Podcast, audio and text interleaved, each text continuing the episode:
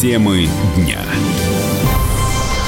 Он ушел и не вернется. В Москве простились с Сергеем Доренко. Ученые бьют тревогу, говорят, что Волга критично обмельчала. Питаются воздухом и солнцем, наверное. Ряд депутатов показали доход в копейки. И он прошел. Сергей Лазарев выступит в финале Евровидения. Об этом и не только далее –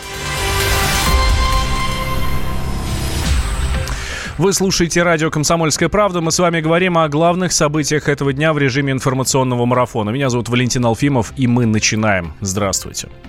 В Москве завершилась церемония прощания с Сергеем Доренко. Гражданская панихида проходила на Троекуровском кладбище. Проводить журналистов в последний путь пришли коллеги, друзья и близкие. На прямой связи со студией наш корреспондент Анастасия Варданян. Настя, здравствуй. Здравствуйте. Настя, не было ли в этот раз противоречий между родственниками Доренко, между близкими его? Нет, сегодня они все сплотились, все были вместе, все находились рядом с гробом, и никто из них э, не сдерживал слез. Э, церемония прощания была очень трогательной. А, родственники не брали слова, сегодня никто из них не общался с журналистами, но говорили, много говорили о нем его коллеги, друзья. А, как только предложили взять слово, одним из первых э, его взял Константин Эрнст. Он, обращаясь к Сергею, говорил о том, что он всегда хотел, чтобы его любили. Он сказал, Серег, тебя все очень любят. А, надо сказать, что в а, прощальном зале было очень много людей. А, он просто не мог вместить всех желающих, но после панихиды все те, кто пришел сегодня с цветами, они могли подойти к гробу. Сергей был представлен сегодня в открытом гробу.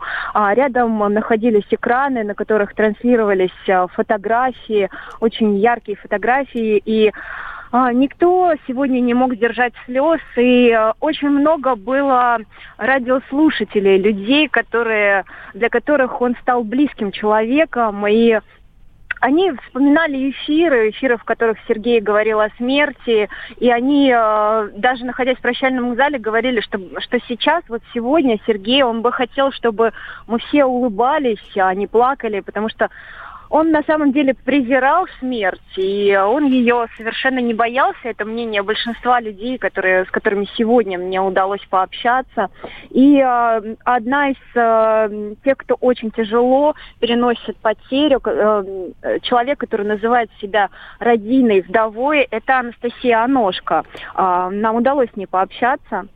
Когда главного нет, каждый сам для себя понимает, что он теперь сам собой рулит и управляет и принимает решения. Ну, никто сейчас не может там прийти и сказать, ты вот это там пиши. Он же все время говорил о смерти, но он про это очень любил думать, говорить, потому что на самом деле смерть это единственное, что дает адреналин настоящий. Я думаю, мы все это почувствовали в какой-то момент, когда, например, увидели эту новость. Мы особенно, потому что мы лично вовлечены. Это выглядело как э, некие проблемы с давлением, но сейчас я понимаю, что это и есть проблемы ну, с аортой. Особенно это вот чаще стало последние полгода, но тоже знал, что это как бы мало ли кого давление. Жаловался на то, что он плывет, он пил таблетки от давления. Да, Настя, э, с кем еще удалось пообщаться? Алексей Венедиктов, он тоже, вспоминая Сергея, несмотря на тяжелый день, вспоминал какие-то яркие позитивные моменты. И э, вот что он нам рассказал. У семьи, у дочерей был стресс. Надо уметь прощать. И то, что сделали девочки, обратившись в правоохранительные органы, ну, это стресс. И мы не знаем, как наши семьи будут себя вести, когда мы уйдем неожиданно и внезапно. Поэтому надо простить, забыть и похоронить Сережу сегодня кусок истории, моей личной истории, кусок нашей с ним вражды и противостояния как-то вырвали с мясом. Несправедливо. Слишком рано. Он младше меня на 4 года.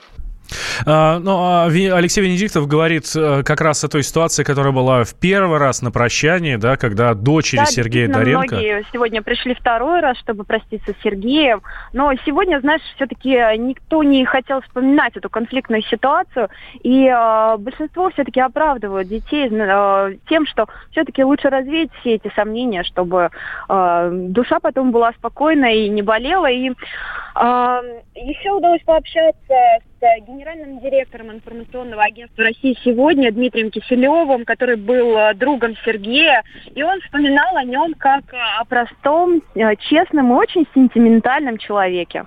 Он приехал к нам домой на дачу в Королеве своей семьей, с Юлей. Говорит, а ты помнишь, когда ты приехал из Финляндии, а я работал в Скандинавии, там, корреспондент, то ты жарил рыбу на досках прибивая ее гвоздями. Можешь сделать еще? Я запомнил это на всю жизнь. Я говорю, да, конечно, я сделал ему такую рыбу. Это было очень трогательно. Сергей помнил детали, такие человечные, именно в личных отношениях. И для него они были очень важны. Он был человеком сентиментальным, и это его поддерживало. Он был человеком тонкой и точной душевной организации. Он обладал внутренне в общении с людьми возвышенной, благородной архитектурой души. В этом смысле это очень большая потеря. Может быть, выглядел в эфире непримиримым, а на самом деле он был очень толерантным, терпимым человеком, поэтому с ним могли поддерживать отношения люди самых разных мировоззренческих убеждений. А, Настя, последний вопрос. Цель прощения церемонии уже закончилась? Церемония прощания уже закончилась. Э, э, о том, как будет проходить кремация, родственники э, не рассказывают в точности, но известно, что эта процедура пройдет сегодня, а уже завтра прах будет разделен на две части и развеян частично в Крыму, в городе Керчи, откуда родом Сергей, и он частично здесь, на Троекуровском кладбище. Анастасия Варданян, корреспондент «Комсомольской правды», была с нами на связи. Она была на прощании с главным главным редактором радиостанции «Говорит Москва» э, Сергеем Доренко. Я напомню, что он умер 9 мая за рулем своего мотоцикла в центре города. Э, Сергею Леонидовичу стало плохо, он потерял управление. Э, спасти врачам его не удалось. Доренко было 59 лет, а официальная причина смерти – это разрыв аорты. Вот уже пять дней мы следим за ситуацией в Екатеринбурге, где горожане выходят на стихийные акции против строительства храма Святой Екатерины. А, планируется, что здание возведут в центре города, в сквере у драмтеатра. Открытие должно состояться в 23 году. Как раз Екатеринбург будет тогда отмечать свое 300-летие. А сейчас известно о более чем 100 задержанных. Многим суд назначил арест по статье «Мелкое хулиганство». Пик пришелся на среду, когда собравшиеся в сквере бросали в полицейских бутылки, камни и яйца. А, все закончилось задержаниями, ну и, соответственно, разгоном демонстрантов. С нами на связи сейчас корреспондент «Комсомольской правды» Олег Галимов, э, наш постоянный участник наших эфиров уже за последние дни. Олег, здравствуй. Добрый день. А, а, после вчерашних слов Путина последовали уже какие-то предложения от местных властей. А как будет проходить опрос горожан? А Владимир Владимирович вчера как раз сказал, да, что надо учитывать мнение горожан.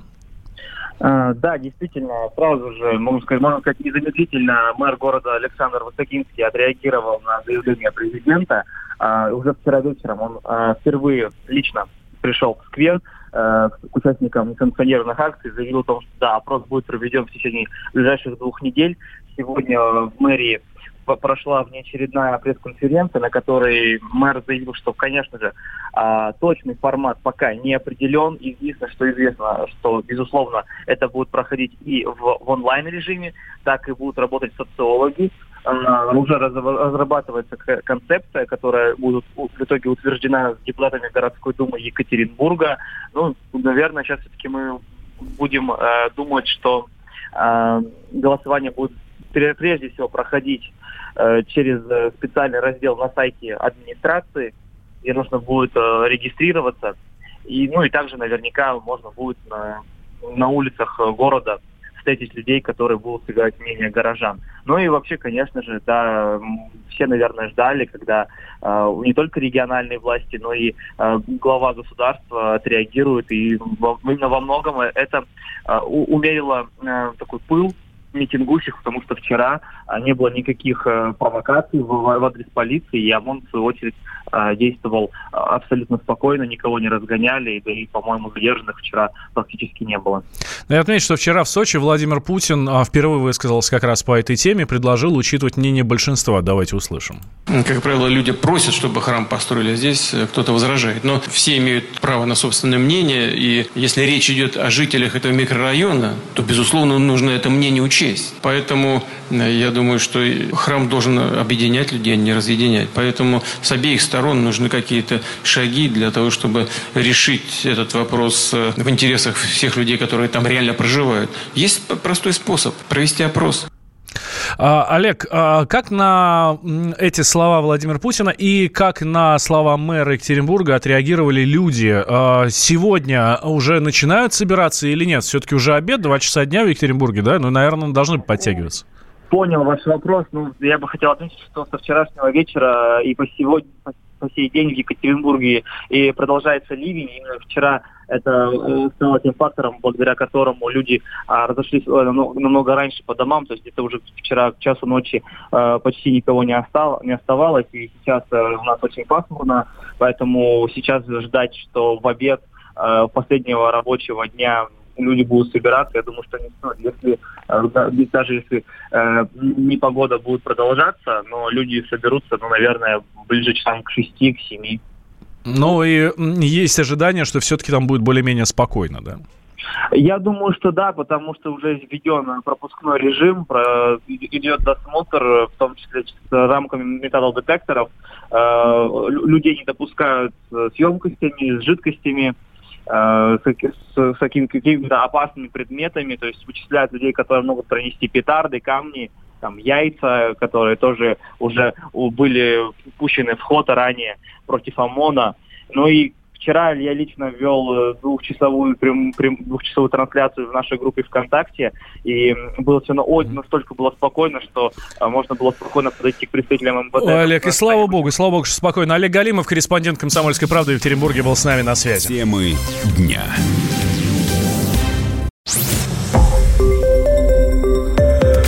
Радио «Комсомольская правда».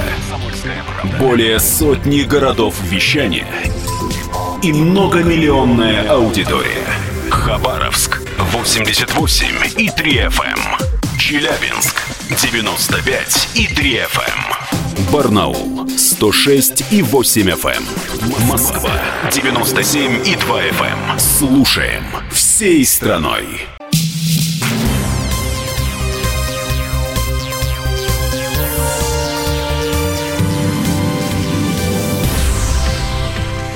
Um, Вы слушаете радио «Комсомольская правда». Меня зовут Валентин Алфимов. Мы с вами в прямом эфире. На Волге наблюдают экологическое бедствие. Река сильно обмелела. Проблема наблюдается в Ульяновской, Костромской, Тверской и Астраханской областях. Уровень воды в Куйбышевском водохранилище у Тольятти упал до критических отметок. В Казани перенесли открытие даже речного сообщения. А, эколог Сергей Павлов объяснил, а, чем грозит для нереста такое обмеление. Вообще в любой реке а тем более в, в промышленной на реке, куда раньше сбрасывали неочищенные стоки. Тяжелые металлы в иле содержатся. Вот сейчас, сейчас нерестилища, они постоянно промываются, а если сейчас они вообще обнажились, то есть это уже не нерестилище, а берег, рыба туда, соответственно, выйти не может метать икру, да икра там не будет развиваться. Значит, она будет метать ее где-то на мелкое место, но уже на как бы на коренном дне. Логично? Значит, икру, хорошую икру жизнеспособных организмов выбрасывают на ил, обогащенный какими-то химическими реагентами и тяжелыми металлами.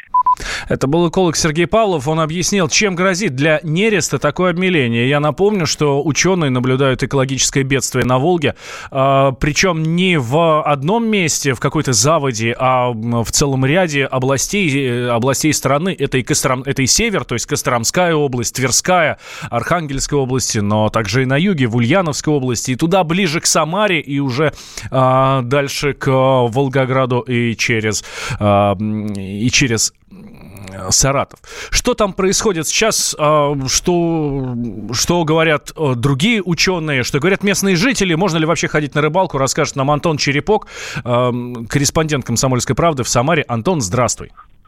Э, здравствуй, привет. А, итак, ну да, по поводу э, того, что происходит э, у нас э, сейчас в Самаре и Тольятти, в общем, э, на, пол, на, пол, а, Напротив Самары ситуация не такая печальная. У нас, в общем, пока Волга э, в своих нормальных пределах, в своих берегах, потому что это Саратовское водохранилище. А вот напротив Тольятти все очень э, тяжело, все очень плохо, ну, с точки зрения эко- эко- экологов, а вот э, жители, в общем, радуются, потому что в Тольятти впервые появились пляжи, причем пляжи шириной э, 100 метров и на протяжении 20 километров, которые соединили э, даже две части набережных. А, вот. Что человеку а, ну, хорошо, рыбе смерть, да? А, ну да, ну на самом деле это для жителей очень приятная штука, потому что в Тольятти не было пляжей, они там выкапывали себе какие-то такие площадочки, чтобы позагорать, потому что там очень ответственные берега. Вот. А, но вот э, почему это произошло, тоже сейчас вот идет э, разбирательство, потому что вот по а, мнению специалистов э, была допущена ошибка в прогнозе. А, потому что зима действительно была очень снежная, были рекордные осадки, но почва не, про, не промерзла. И поэтому, когда началось обильное таяние снегов, вода ушла в почву и не стала наполнять Куйбышевское водохранилище. Поэтому сейчас вот э, уровень воды у Тольятти ниже нормы на 2 метра, то есть, ну, это очень серьезные цифры. И более того, э, наполняется с большим трудом. Вот мы сейчас как раз э, пытаемся взять новые данные, но вот по поводу 15 мая, например, э, то есть э, э, там наполнение примерно 3 900, 300, 3 900 кубометров в секунду а, идет наполнение э, водохранилища, а должно быть, ну, по крайней мере, как в прошлом году, это где-то 4 300 кубометров в секунду. Антон, а, если можно коротко, а, чем а, есть какие-то последствия для городов, для крупных городов, в частности, для Самары и для того же Тольятти? Воды не будет, ну, например, я не знаю вам что. А, ну, воды, э, вода это будет, да, по крайней мере в Самаре пока, да, но все зависит от того, насколько будет ситуация с наполнением самого Куйбышевского водохранилища, потому что, естественно, если перекрыты все заслонки сейчас на Жигулевской ГЭС, то, и, соответственно, от Самары вода тоже уходит, и, а, естественно, концентрация и вредных веществ в воде, она накапливается, опять же, экологи об этом неоднократно предупреждали, и более того, обмеление, э, которое которая сейчас уже есть, а, ил начинает высыхать, и вот все вредные вещества, которые были сброшены а, на протяжении стольких лет э, в Волгу, вот в, этом, в этот ил, который начнет превращаться в пыль, все это будет подниматься в воздух, это и мы будем этим, собственно, дышать. Вот э, как бы так, такие вот минимальные последствия, которые mm-hmm. прогнозируются. Да, это минимальные. вообще, конечно, Конечно, экологи говорят, что это катастрофа. Это действительно самая настоящая катастрофа для реки и для жителей вокруг, для всей экосистемы. Антон Черепок был с нами на связи, наш корреспондент в Самаре. Следим за развитием событий, как будет развиваться, какая-нибудь развиваться, вы обязательно узнаете из эфиров радио «Комсомольская правда». 60 региональных депутатов имеют доход ниже прожиточного минимума. Издание РБК проанализировало данные декларации за прошлый год, и 11 парламентариев, судя по отчетности, не заработали вообще ничего. Например, 28-летняя а, Дарья Украинцева из Новосибирского заксобрания все 12 месяцев была в отпуске по уходу за ребенком.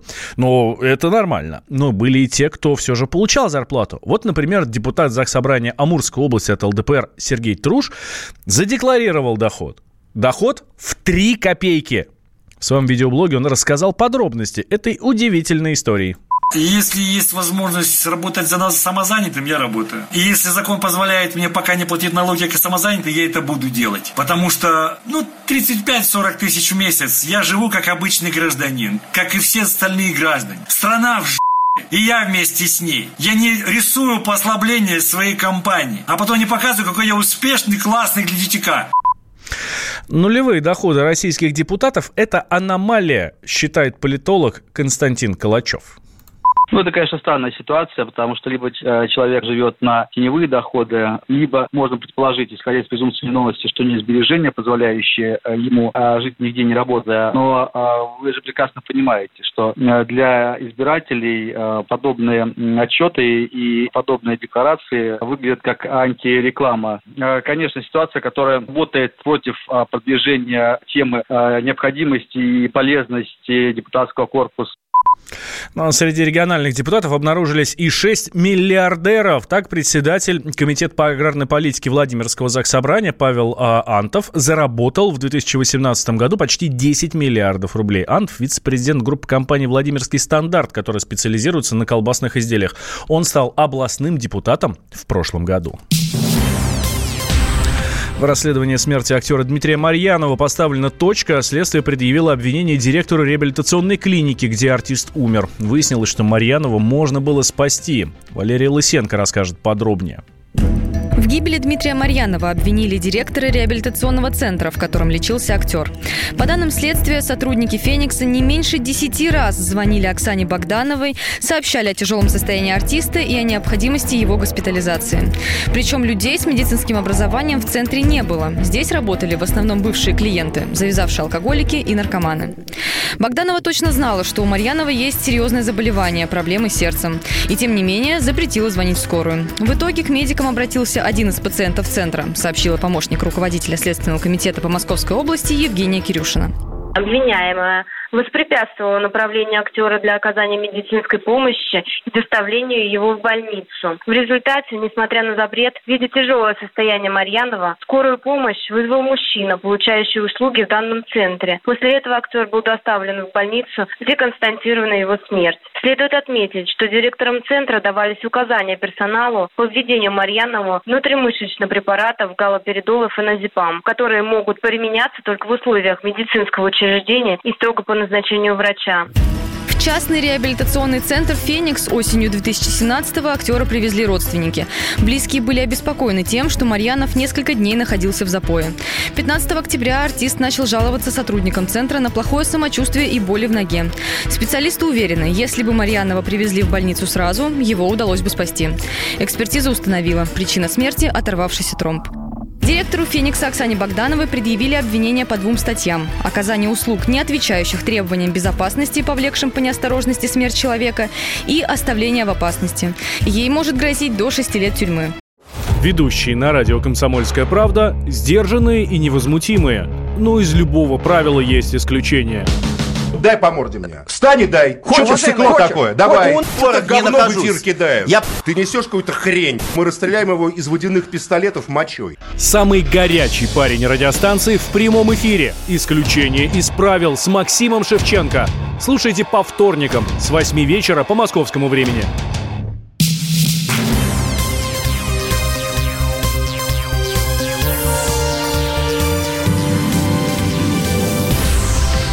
Вы слушаете радио «Комсомольская правда». Меня зовут Валентин Алфимов. Мы продолжаем. Российские фанаты празднуют выход Сергея Лазарева в финал Евровидения. Накануне в Тель-Авиве состоялся второй отборочный этап. Участвовали 18 артистов и Сергей Лазарев. По результатам голосования зрителей и, соответственно, профессионального жюри вошел в десятку лучших, с чем его мы и поздравляем. Он исполнил песню «Скрим».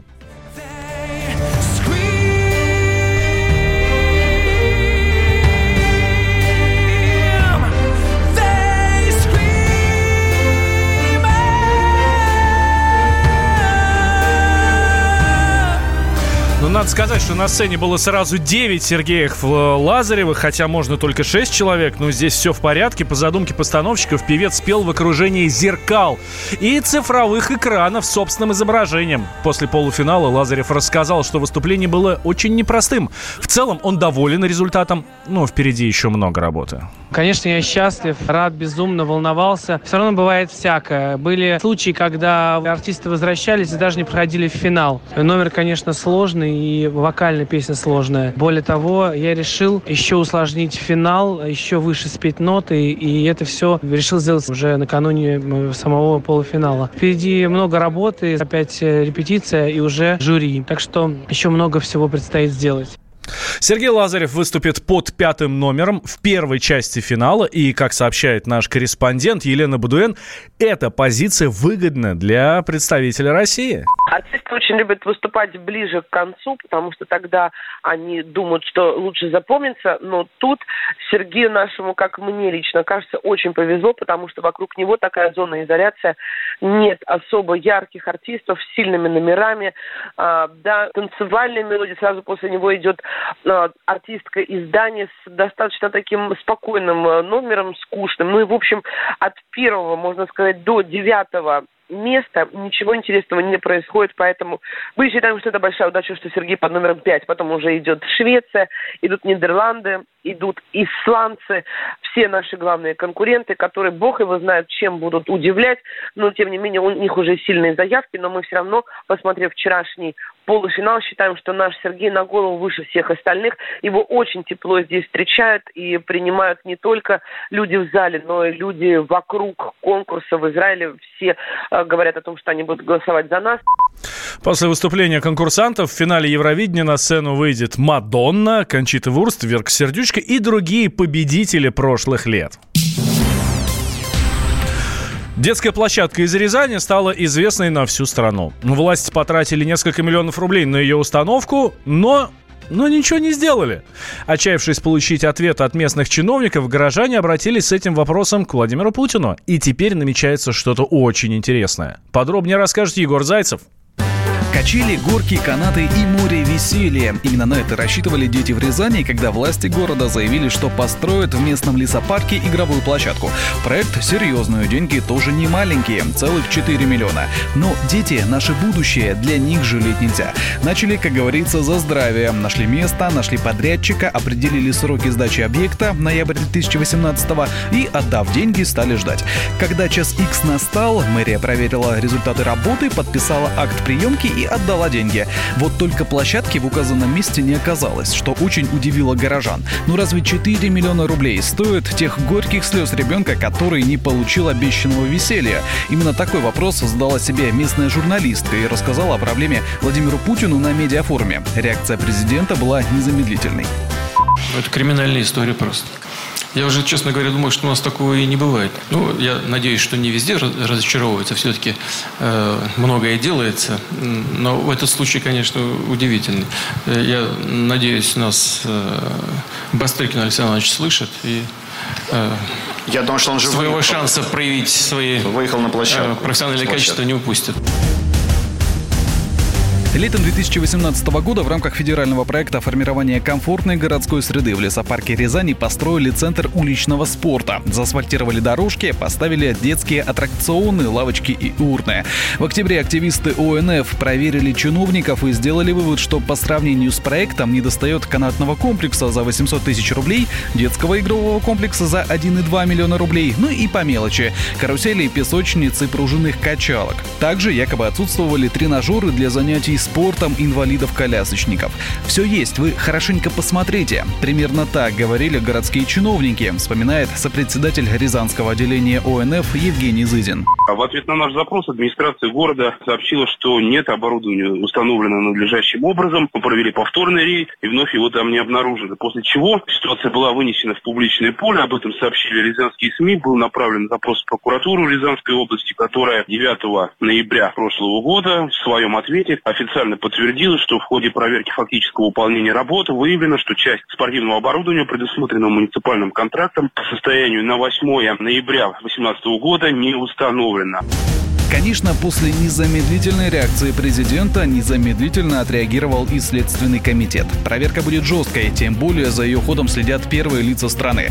Представитель Следственного комитета по Рязанской области Анжелика Евдокимова рассказала нам, что расследование уже начато. По председателя Следственного комитета России Бастрыкина Александра Ивановича Следственным управлением по Рязанской области организована и проводится проверка по информации, озвученной 16 мая в Сочи на медиафоруме независимых региональных и местных СМИ «Правда и справедливость» об отсутствии в парке в центре Рязани канатного городка и детской площадки, акт о приемке которых подписали городские власти. В ходе данной проверки следователи выяснят, как расходовались бюджетные средства, а также дадут правовую оценку действий должностных лиц лиц, принимавшим решения, касающиеся строительства объекта. По результатам проверки будет принято законное и обоснованное процессуальное решение. Власти Рязани открещиваются от всех обвинений в свой адрес. Все установили только не в одном месте. Просто части комплекса перенесли в другие места, заявили в пресс-службе мэрии. Но теперь чего уж тут. Ждем официального заявления следователей по результатам проверок. Егор Зайцев, радио «Комсомольская правда». Всем привет, я Андрей Нуркин. А я Юлия Нуркина. И мы переехали. К счастью, не на другую радиостанцию, просто на другое время. Простыми словами теперь в эфире по понедельникам, вторникам и средам в 9 вечера по московскому времени.